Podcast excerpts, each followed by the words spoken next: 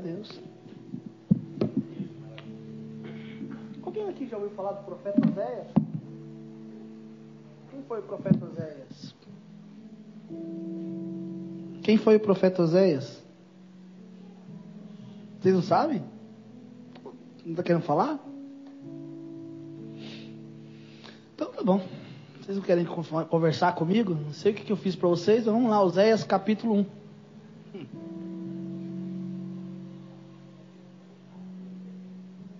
Tá difícil hoje, irmão. Tá duro o negócio hoje aqui. O que, que é? Ah, aí, Davi. Alguém falou aí. Exatamente. O que, o que casou com a prostituta, né? Teve dois filhos. Muito bem, tá certo. Isso aí. No livro de Oséias, capítulo 1. Vamos lá então ver quem que é esse tal desse Oséias aí. Palavra do Senhor que veio a Oséias, filho de Beri, durante os reinados de Uzias. Esses nomes são, são em hebraico. É, reinado de Uzias, Jotão, Acas, Ezequias, rei de Judá e de Jeroboão, filho de Jeoás, rei de Israel. Vamos lá, verso 2. Assim que o Senhor começou a falar por intermédio de Oséias, ele lhe ordenou: Vai, toma uma mulher que se entrega à prostituição. Os filhos que vos nascerem serão os filhos da infidelidade, porquanto toda nação é culpada do mais vergonhoso adultério, afastar-se do Senhor e apegar-se à idolatria. Verso 3. Então ele obedeceu foi e se casou com Gomer. Gomer, filha de Diblaim, ela engravidou e deu à luz a um filho de Oséias. Em seguida, o Senhor ordenou a Oséias, cujo nome significa salvação, põe em teu filho o nome de Jezreel. Deus espalha a nação. Porquanto em pouco tempo castigarei a dinastia de Jeú por conta do massacre ocorrido em Jezreel e darei o fim ao reino do norte, isto é, Israel. Versículo 5. Quebrarei o arco de Israel e naquele dia no vale de Jezreel. Vamos até o verso 11 mais ou menos. Próximo. Gomer, cujo nome significa completa, Engravidou novamente, teve uma filha, e o Senhor ordenou a Oséias: dá o nome, dá à menina o nome de Lohuana, não amada, pois não mais demonstrarei compaixão e favor para com Israel a ponto de lhe conceder perdão. Verso 7. Contudo, tratarei com amor a casa de Judá e o reino do sul, e o salvarei por o Senhor seu Deus, eis que eu te darei vitória, não pelo arco, pela espada ou por intermédio das guerras, tampouco pelo poder de cavalos e cavaleiros. Depois de haver desmamado sua filha Loruana, Gomer teve outro filho. Então o Senhor ordenou dele o nome de Loami, não meu povo. Porquanto não sois meu povo, tampouco sou o vosso Deus.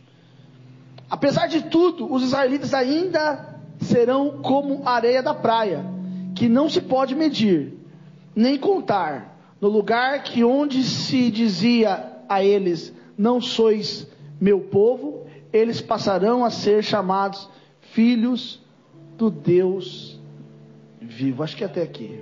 Amém? Agora eu quero que você vá comigo lá no Evangelho de João, capítulo 3, versículo 16.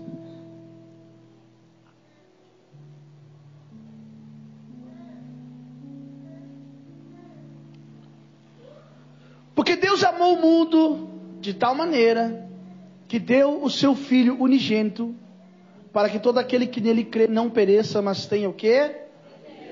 Vamos ler todos juntos esse versículo, por favor? Vamos lá? Um, dois, três.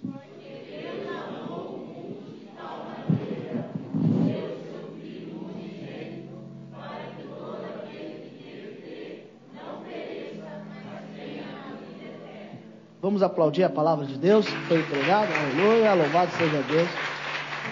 Bendito é o Senhor. Queridos, o livro de Oséias é um livro que nos chama atenção por todo o histórico. Falar de um homem que casou com uma mulher, alguns dizem que ele casou diretamente com uma prostituta. Eu estava estudando hoje um pouco sobre isso. É, essa mulher pode ter sido dada à prostituição também pós o casamento. Mas vamos lá para aquilo que Deus quer falar conosco, para você entender e Deus falar com você.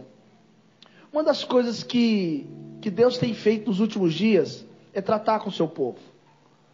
Nós vimos aqui como que Deus trata conosco.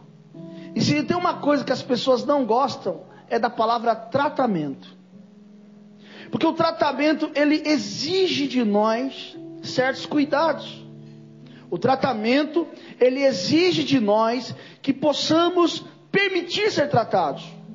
Porque quando uma pessoa não se permite ao tratamento, uma pessoa que não se permite ao tratamento, certamente, certamente ela morrerá. Certamente, certamente. Está tudo bem aí, gente? Está andando lá fora, lá fora está tudo certo? Certamente ela morrerá. Por que ela morrerá? Ei, por favor. Por que ela morrerá? Porque ela não se permite com que o remédio, com que aquilo que vai curar as suas feridas, curar as suas dores, entre na sua vida e faça o que precisa ser realizado. O meu grande medo, o meu grande medo é quando a pessoa se sente confiante demais.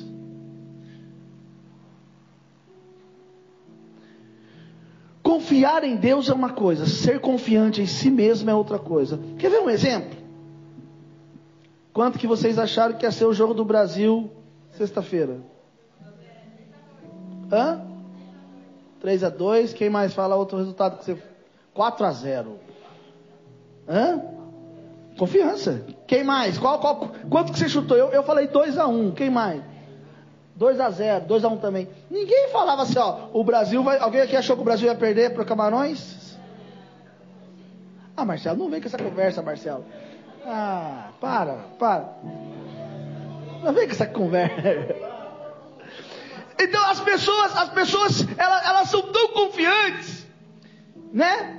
Eu ouvi a mulher falando lá no segundo tempo é, do jogo.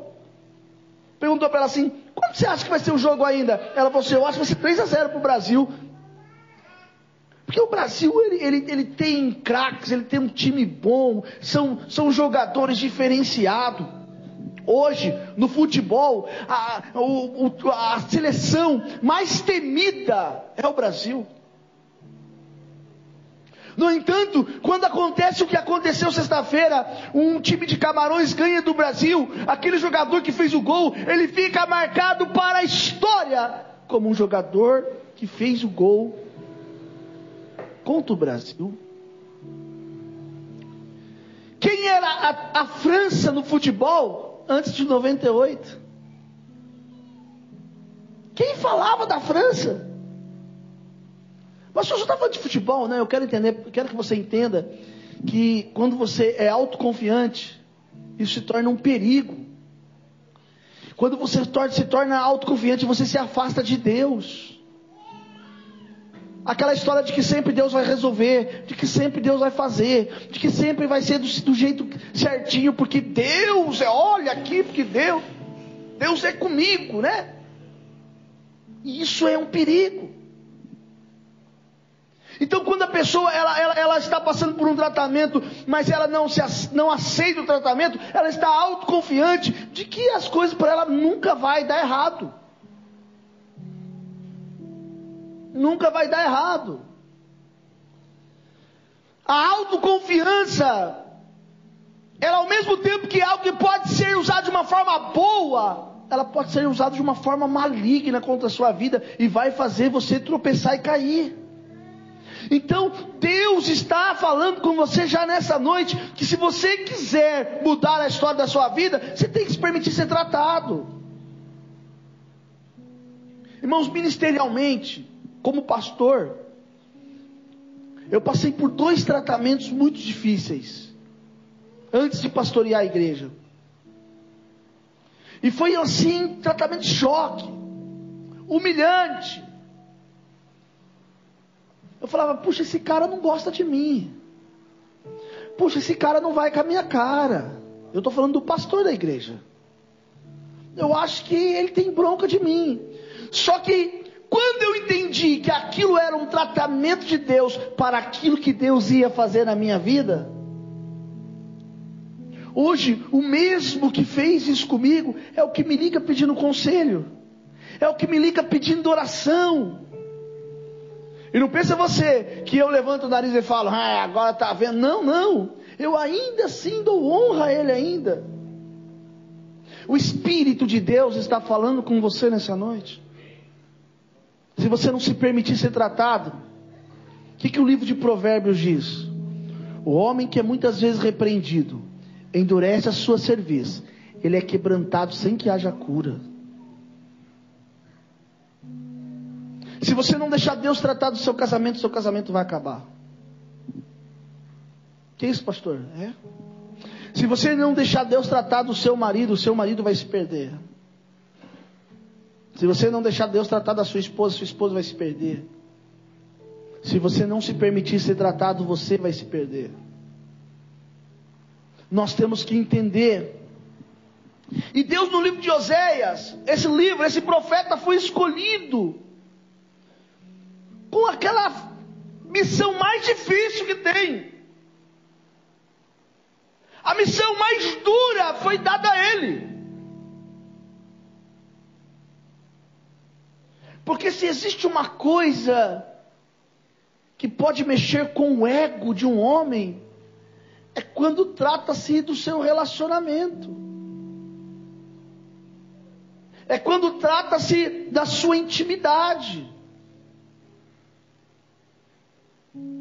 Não que trair ou fazer as coisas erradas, eu estou falando que é, que é certo, não.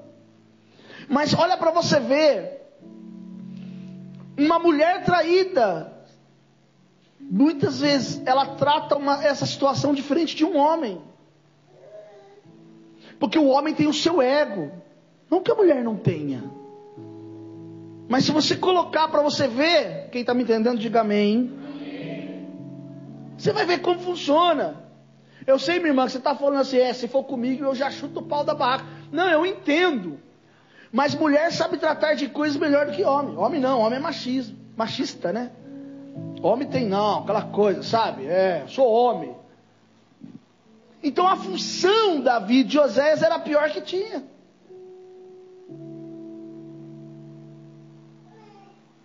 Vai lá e casa com uma mulher da prostituição. Você tem noção do que Deus mandou ele fazer?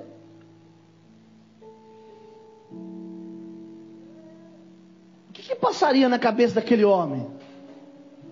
É simples, irmão. É simples. Eu vou usar um exemplo aqui. Eu vou mexer. Eu acho que eu vou mexer em caixa de marimbondo, mas vou usar um exemplo que é simples. Se o casal vai numa festa e lá na festa tá o ex-namorado da irmã, ele fica incomodado, ele vai até embora da festa. Vai, fica incomodado. Esse cara aí, mano. Hã? Folgada? Hã? Irmão, mexe cueca. Quem está aqui, diga amém. Tô introdutório, é uma introdução que eu vou pregar. Ele fica incomodado. Aí a mulher começa a rir da cara dele, ele fica mais bravo ainda. Não é verdade? Começa a rir, rir dele, ele fica mais. É isso. É isso. Vou usar outro exemplo aqui, só para você entender. A irmã foi. É, deixa eu ver. Foi no dentista. Não sabia quem era dentista. Chegou lá, um ex-namorado. Ela volta, meu Deus. Como é que eu vou contar isso? Ela não pode contar, se ela contar da separação. Ah, então você marcou. Não é? Até explicar, irmão, que o negócio não é daquele jeito, não tem nada a ver, dá uma briga, uma confusão. Sim ou não? Sim ou não? E tudo aquilo que não é tratado em nós se torna um câncer, se torna uma ferida. E o final disso é a morte. É por isso que nós precisamos parar e entender o que Deus está fazendo. Se nós pegarmos aqui, desde o início do culto até agora, é que nós não paramos para entender. Nós vamos entender que Deus está levando tudo para o mesmo passo, para o mesmo funil. E o funil se chama infidelidade. O funil se chama infidelidade. Pastor, só está falando de traições aqui. Irmãos, Deus chamou Israel de infiel. Deus disse que Israel era infiel. No entanto, Josué, é, o, o, desculpa, Oséias representava Deus e Gomer representava Israel. Então, Deus tratava a mulher de Oséias como Israel, seu povo. E sabe quando é que nós somos infiéis? Quando nós perdemos a noção do caráter de Deus. Porque quando perdemos a noção do caráter de Deus, nós não entendemos mais quem é Deus. Nós não reconhecemos mais quem é Deus. E quando nós entramos num processo de tratamento e não permitimos ser tratados, nós passamos a viver uma vida fora dos padrões de Deus. E quando você vive uma vida fora dos padrões de Deus, o mal, ele acaba, ele destrói, ele vai corroendo você até que você se perde. Oséias, a sua função vai ser a função mais dura de profeta. Você vai casar com a mulher infiel. E sabe o que é duro, irmão? É que quando Oséias está casado com ela, ela volta para a prática da prostituição. Deus vai lá e fala: pega ela de novo. Casa com ela de novo. Qual é o homem que faria isso? Fala para mim. Ah, Oséias fez por amor. Não, Oséias fez porque Deus mandou ele fazer, você entendeu? Vai lá e pega e casa com ela de novo. Porque nós, igreja, somos assim. Temos uma, uma facilidade de desviar a nossa conduta de desviar do caminho, de desviar de propósito. Deus está levando você, está indo bem.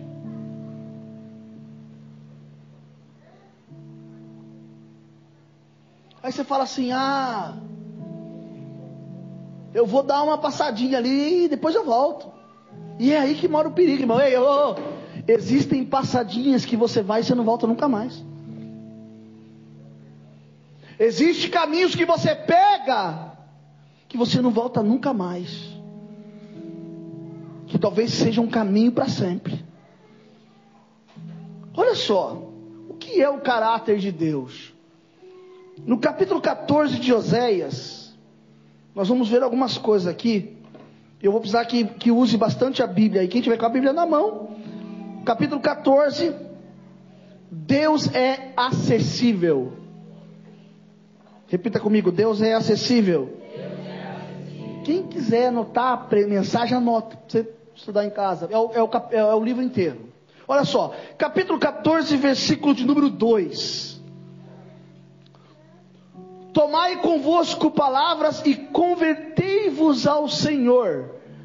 Dizei-lhe: tira toda iniquidade e aceita o que é bom, e ofereceremos como novilhos o sacrifício dos nossos lábios. O que, que isso, o que, que, isso quer dizer, pastor? O que, que Deus está falando comigo? Olha só, volta no verso 2, verso 2. Tomai convosco palavras e voltai para o Senhor. Deus é acessível. Irmão, o Senhor está pronto que, que o livro de Isaías fala? Que o, as mãos do Senhor, os ouvidos do Senhor, não estão é, é, tapados para que não possa ouvir, e nem as mãos encolhidas para que não possa salvar, mas as nossas iniquidades fazem o que? Divisão, separação entre nós e o nosso Deus. O nosso problema é que nós não entendemos o caráter, nós não entramos no caráter de Deus, pastora Giovana. Olha o que a pastora falou quando ela se refere a Paulo. A esperança que, de que aquilo fosse algo, ó, vai, vai, libertar aquela mulher, é igual os, é, é, os, os gadarenos. Gadara, olha que coisa veio aqui na minha mente agora. A Bíblia relata que havia dois endemoniados em, em Gadara. E certa feita, Jesus passa por ali, e o endemoniado vem até ele e fala: O que tenho eu contigo, ó Cristo do Deus vivo? Ele fala: Ó, não é chegada a minha hora, não. Cala a tua boca. O que? Aí os demônios pedem para ir aonde? Na onde? Na onde, irmãos? Nos, fala, nos porcos. Mano, não é nos palmeirenses, pode ficar tranquilo. Fala, é nos porcos. Quando os demônios vão para os porcos, eles caem no abismo. O endemoniado gadareno já não é mais demoniado, ele já é um homem perfeito. Diz a Bíblia que ele era a atração da cidade. Ele fazia aquela bagunça.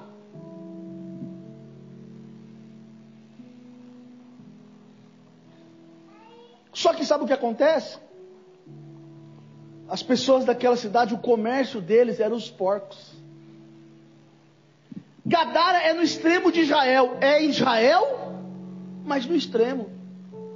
E se existia uma coisa que Deus, ele corrigia Israel, era não criar porcos, mas Gadara criava porcos. Sabe o que, que falaram para Jesus? Vai-te embora daqui, nós não queremos o Senhor aqui. Existem pessoas que preferem ficar com os porcos do que ficar com Jesus. Existem pessoas que preferem ficar com o lixo do que ficar com Jesus. Eles põem Jesus para fora, como se Jesus fosse algo descartável. Como se Jesus fosse algo assim, ah, eu uso aqui, depois eu vou lá e jogo fora. O Espírito Santo está falando com você aqui, igreja. Deus é acessível mas nós temos que se achegar a Ele, nós temos que se aproximar dEle, nós temos que ter contato com Deus. Como anda o seu contato com Deus? Como anda a sua intimidade com Deus? Como anda a sua vida com Deus?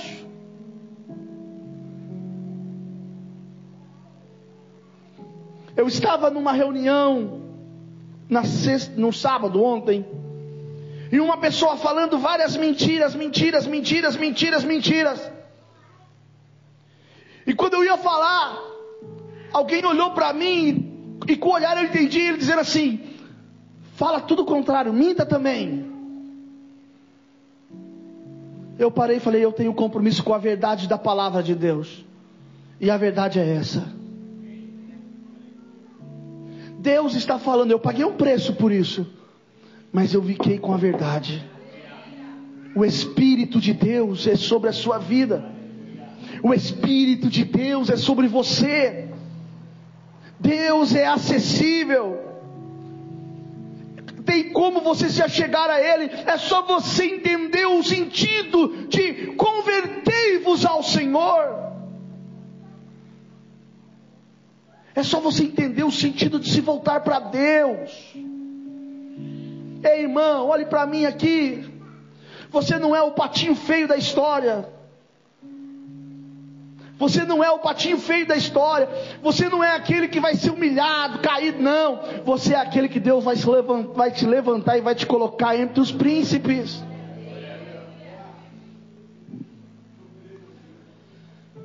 É simples. Precisamos ter o caráter de Deus na nossa vida. Entender o sentido do caráter de Deus, ele é acessível. Será que você também é acessível? Hã? Será que você é acessível também? As pessoas podem chegar até você. Tem pessoas que a gente tem até medo de chegar perto. Sabe? Não me toque porque. Sabe? É um nível de, de santidade, sei lá o que. E é por isso que o amor de muitos tem se esfriado. É por isso. Eu estava hoje vendo futebol, estamos na Copa do Mundo. Então estava vendo na Inglaterra e Senegal jogando. E rapaz, tem um pessoal lá do Senegal que tem habilidoso, é uns, é uns eu fiquei olhando para eles, fiquei pensando. Você percebeu que no Brasil cada vez mais a nossa seleção se torna uma seleção qualquer? Ainda que tenham medo deles, mas a gente sabe que é uma seleção qualquer.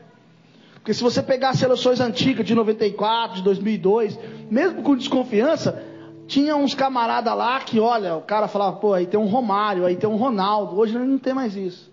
É o Neymar, mas machucou e não tem. São poucos. Naquelas seleções tinha um, dois, três, quatro, cinco, seis. Sabe por quê? Porque anos atrás, quando uma criança, um menino, ele, ele começava a crescer, ele começava a entender, sabe o que, que a gente dava para os nossos filhos? Uma bola. Eu ganhava, bola. Se perguntasse para mim o que, que você quer ganhar, eu falava assim, uma bola, aquela bola de, dente de leite que falava. Ih, mano, ela pulava que era uma coisa, se batia nessa, ela ia lá em cima. Eu gostava dessa bola, sabe por quê? Porque essa bola fazia com que a gente ficava mais habilidoso. A bola vinha, a gente tinha que parar ela no pé, uma coisa assim. Hoje não. Hoje a criança quer um tablet. Ela quer um celular. Ela quer um videogame. E aí se torna aquelas crianças de dentro do quarto. Hã? Antissocial. Antissocial. Antigamente as meninas ganhavam panelinha, então elas sempre se tornaram boas cozinheiras. Sempre se tornaram, elas, elas aprenderam a lidar com isso. Ou então, se não era panelinha, era uma boneca com cabelo ficava penteando o cabelo daquela boneca. Hoje não. Hoje ela ganha um tablet. Ela ganha um celular. iPhone. E sabe o que isso trouxe? Hoje as meninas já não têm mais habilidade nenhuma. Perderam a habilidade. Perderam o sentido. E isso causa preocupação no meu coração e na minha alma. Há um temor dentro de mim por aquilo que ainda há de vir. Deus está falando com você. Deus é acessível. Será que você é acessível? Será que você é acessível? Agora, olha só, no capítulo 3 de Oséias, verso 8. Capítulo 3, verso 8. Quem tiver com a Bíblia vai ser mais rápido, você vai me ajudar até. Diz o sim. Vai lá, verso 8. Perdão, desculpa, verso 5. Eu enxerguei errado aqui. 5. Depois tornarão os filhos de Israel e buscarão ao Senhor seu Deus e a Davi seu rei e temerão ao Senhor e a sua bondade no fim dos dias. Deus é bom, gente. Você não entendeu? Eu disse que Deus é bom. Gente, você está entendendo? Deus é bom. Deus é bom. Cara, Deus é bom. Que imagem você tem de Deus? De um ditador? De um general? ainda que ele leve o nome de general, senhor da guerra, mas Deus é bom. Deus é bom. E é isso que você tem que entender. E eu queria saber se esse caráter de Deus está na sua vida. Será que você também é bom? Será que existe bondade de Deus em você?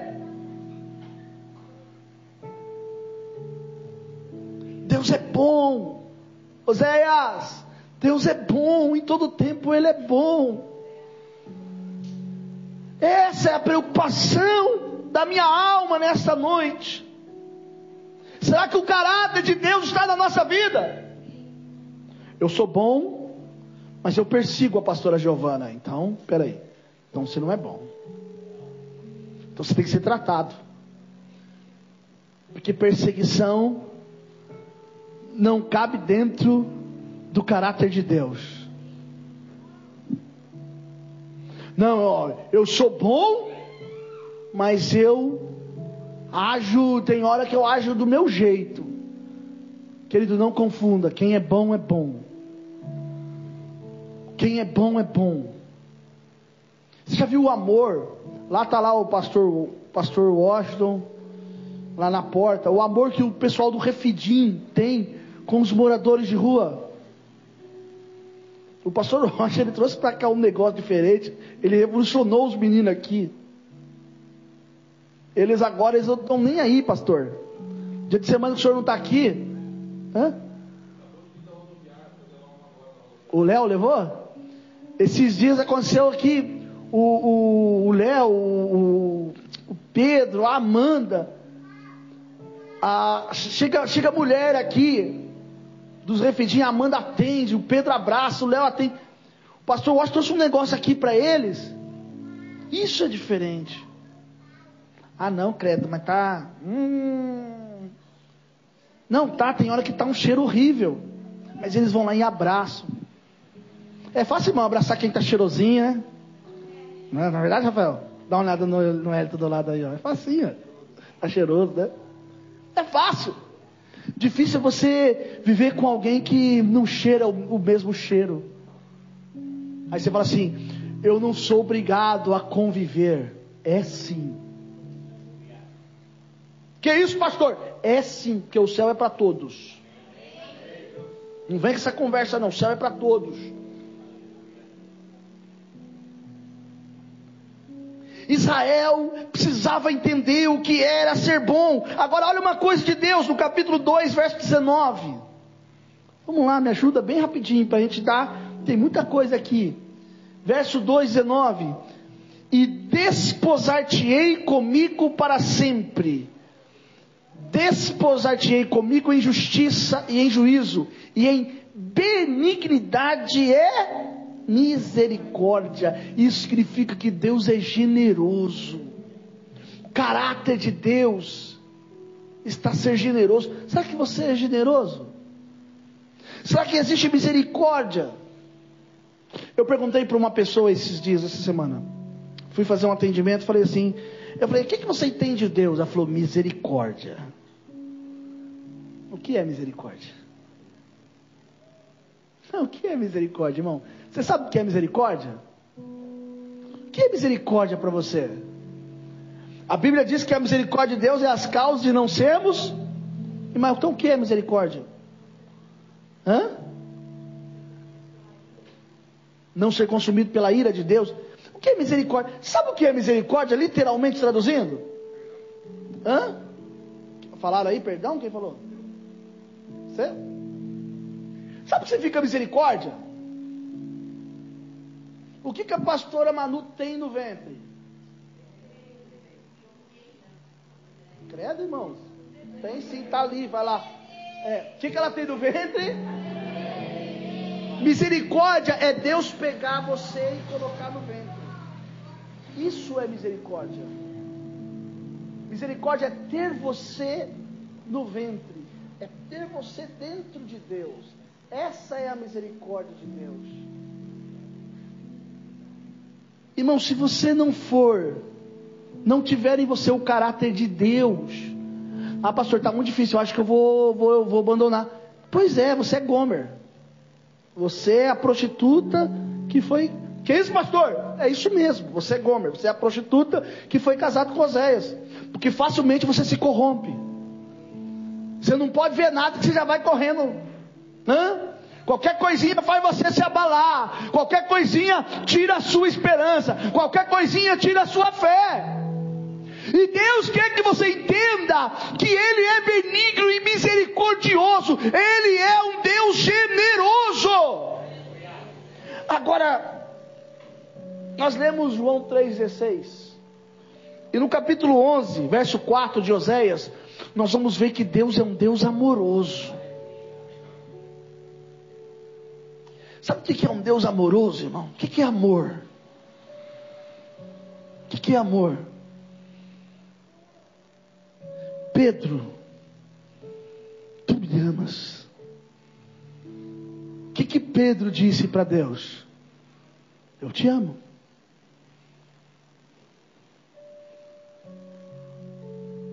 Um amor, o filéu, um amor diferente, eu te amo. Mas eu não te amo com amor ágape. Aquele que eu sou capaz de me entregar por ti. Deus é um Deus amoroso, porque Ele amou o mundo de tal maneira que Ele deu o seu Filho unigênito para que todo aquele que dele crê não pereça, mas tenha o quê? Vida eterna. No capítulo 2, é, é, no capítulo 11, verso 4, fala de um Deus amoroso. Será que você está entendendo o que Deus está falando?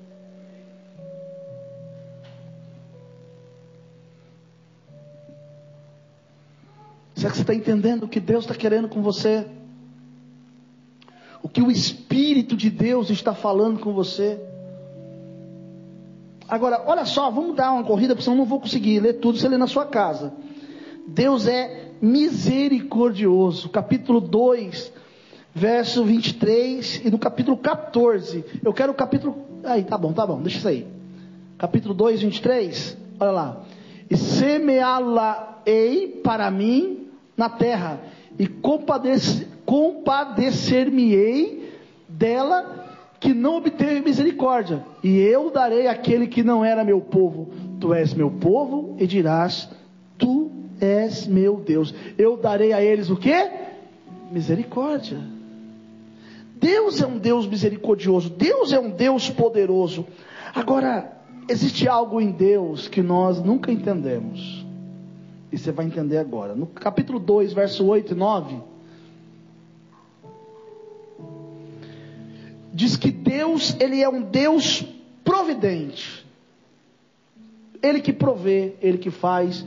E no verso 8 e 9 diz assim: Ela, pois, não reconhece que eu lhe dei o grão, e o mosto, e o azeite, e lhe multipliquei a prata e o ouro, o que eles usaram para Baal.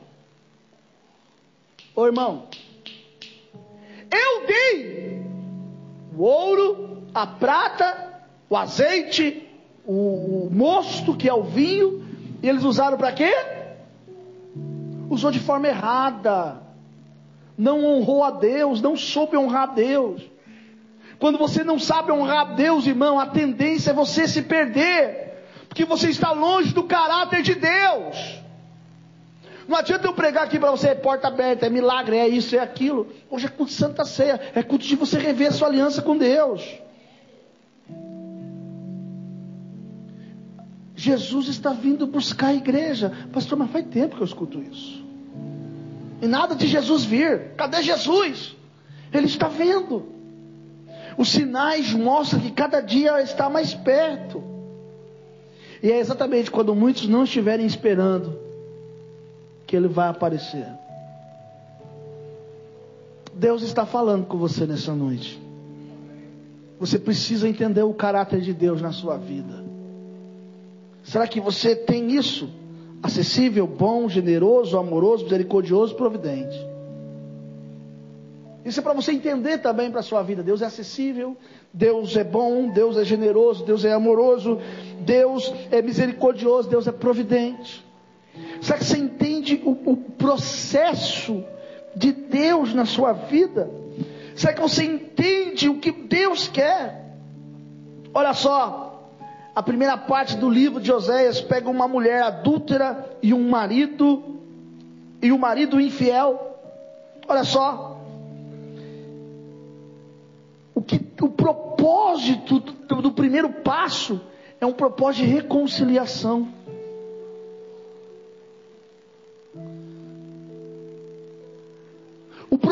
Da reconciliação é algo extraordinário. Tudo pode mudar na sua vida, desde que você queira, desde que você aceite. Existem pessoas aqui nessa noite que não estão entendendo. Para que o facão de Deus não passe na minha, na sua vida, é necessário nós nos reconciliarmos com o Senhor. Eu tive uma visão com uma pessoa essa semana e eu vi ela estourando por dentro. E Deus falou para mim: fala para ela. Eu falei: eu vou falar. Calma que eu vou ter a oportunidade de falar. E quando eu falei para ela, ela foi embora. Ah, não, não é que eu desfiz não, mas depois você ora por mim. Tá bom, vou orar. Não veio, achei que ia vir no culto, não veio. E eu tô quieto. O Senhor falou para mim assim: olha, ela está correndo um sério risco e ela não tem noção. Existem coisas na nossa vida que está sendo risco. E Deus quer que você acorde, está entendendo, Rafael? Está entendendo? Deus quer que você se achegue a Ele. Para com essa história. Hoje nós já entendemos aqui logo do início, Jerusalém e eu, é sinal de que Deus quer que a gente se reconcilie com Ele. Ô, irmão, é muito bonito tudo. É muito bonito servir a Deus. O culto é maravilhoso, a igreja está bonita. Os milagres vão acontecer. Mas pastor, não está acontecendo. Sabe que tem coisas na sua vida que estão amarradas porque você mesmo as amarrou? Você amarrou com a sua própria mão.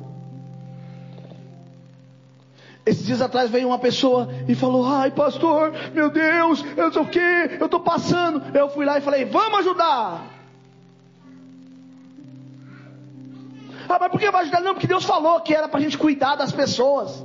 É lindo, amor, é bom.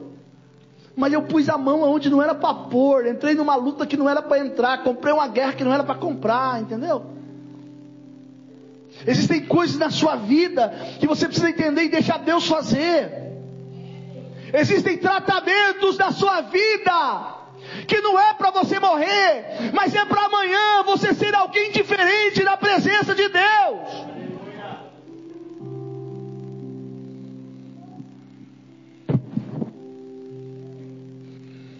Segunda parte do livro de, de, de, de, de Oséias mostra exatamente Israel uma nação adúltera, que Deus tem plano de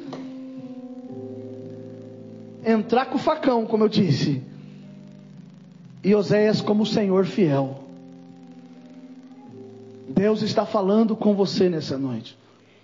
O Espírito Santo de Deus. Ele está falando com você. No livro de Oséias, capítulo 4, versículo 6, coloca aqui para mim. Oséias 4, 6 meu povo foi destruído porque lhe faltou o que? Conhecimento.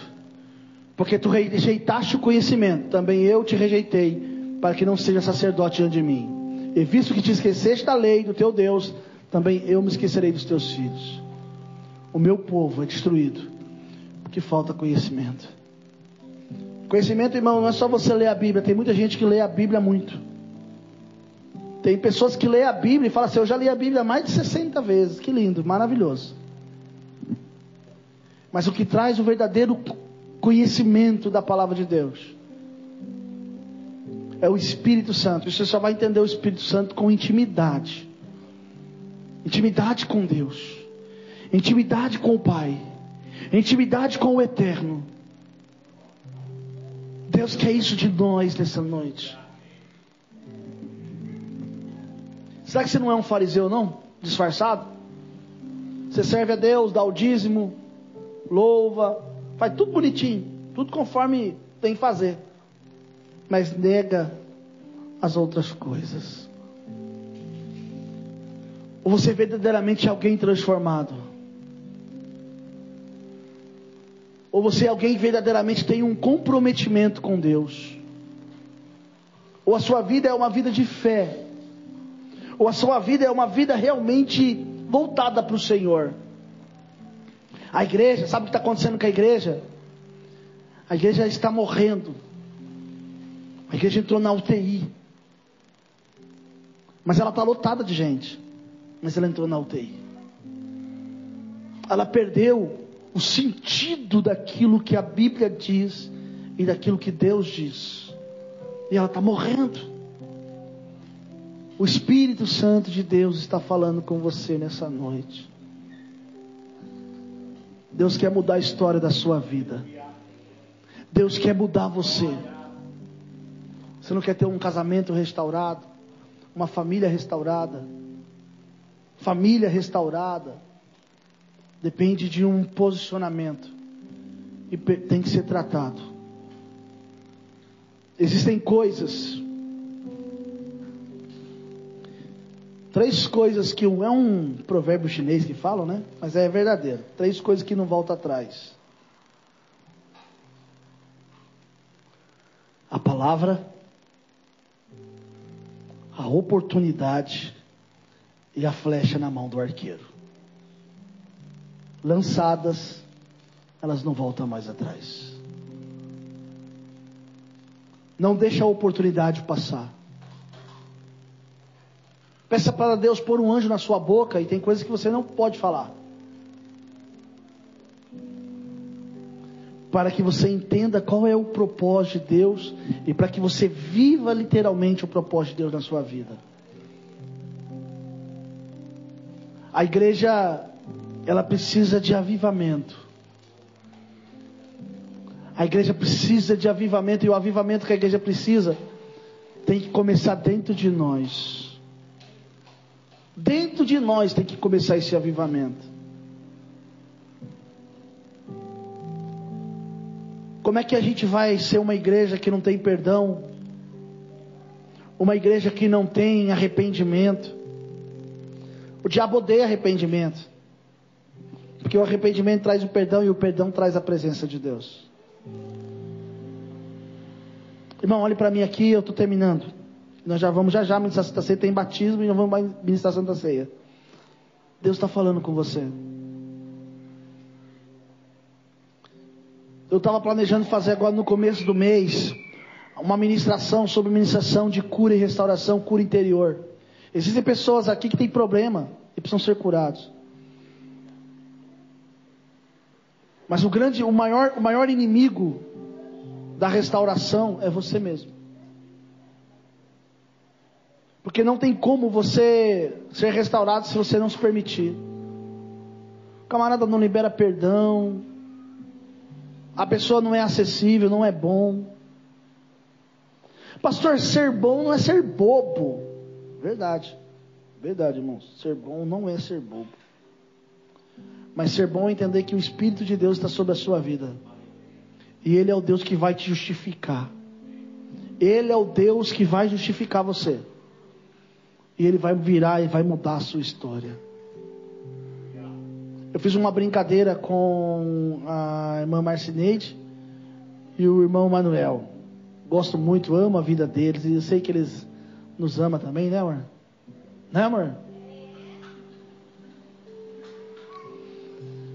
E ontem a irmã Marcineide foi lá e pegou uma foto dela com o irmão Manuel. Quer que eu ponha aqui, Marcineide? Não. Tá bom. Tá bom. Ela mandou uma foto deles quando eles começaram, lá no início, lá. Hã? Manuel tá bonitão lá, né, Manuel? Tá mais bonito agora. Né, Manuel? Ô, Glória, a cara do homem. O homem tá que tá, irmão. E aí, olha o relógio dele lá, amarelão lá. Tá que tá. E aí, irmão, escuta só para você ver. Eu coloquei o antes e o depois. A nossa vida é assim. E Existem coisas da nossa vida que existe um antes, mas também existe um depois. A mão que te levou para esse deserto que você está vivendo é a mão que vai te tirar. Porque sobre a sua vida não está a mão do homem, sobre a sua vida está a mão de Deus. E se você entrou num deserto, Deus vai arrancar você desse deserto. Deus vai mudar a sua história. Eu não sei o que você tem vivido, o que você tem passado. Eu não sei qual é o seu caminho, mas eu sei que há um Deus que pode mudar tudo na sua vida hoje. O Espírito de Deus está falando com você de uma forma bem simples, mas clara. Ele pode mudar a sua história hoje. Se você permitir, se você abrir o seu coração, se você abrir as janelas da sua alma, a presença de Deus vai entrar. Não tem por que você ficar se sufocando, querido.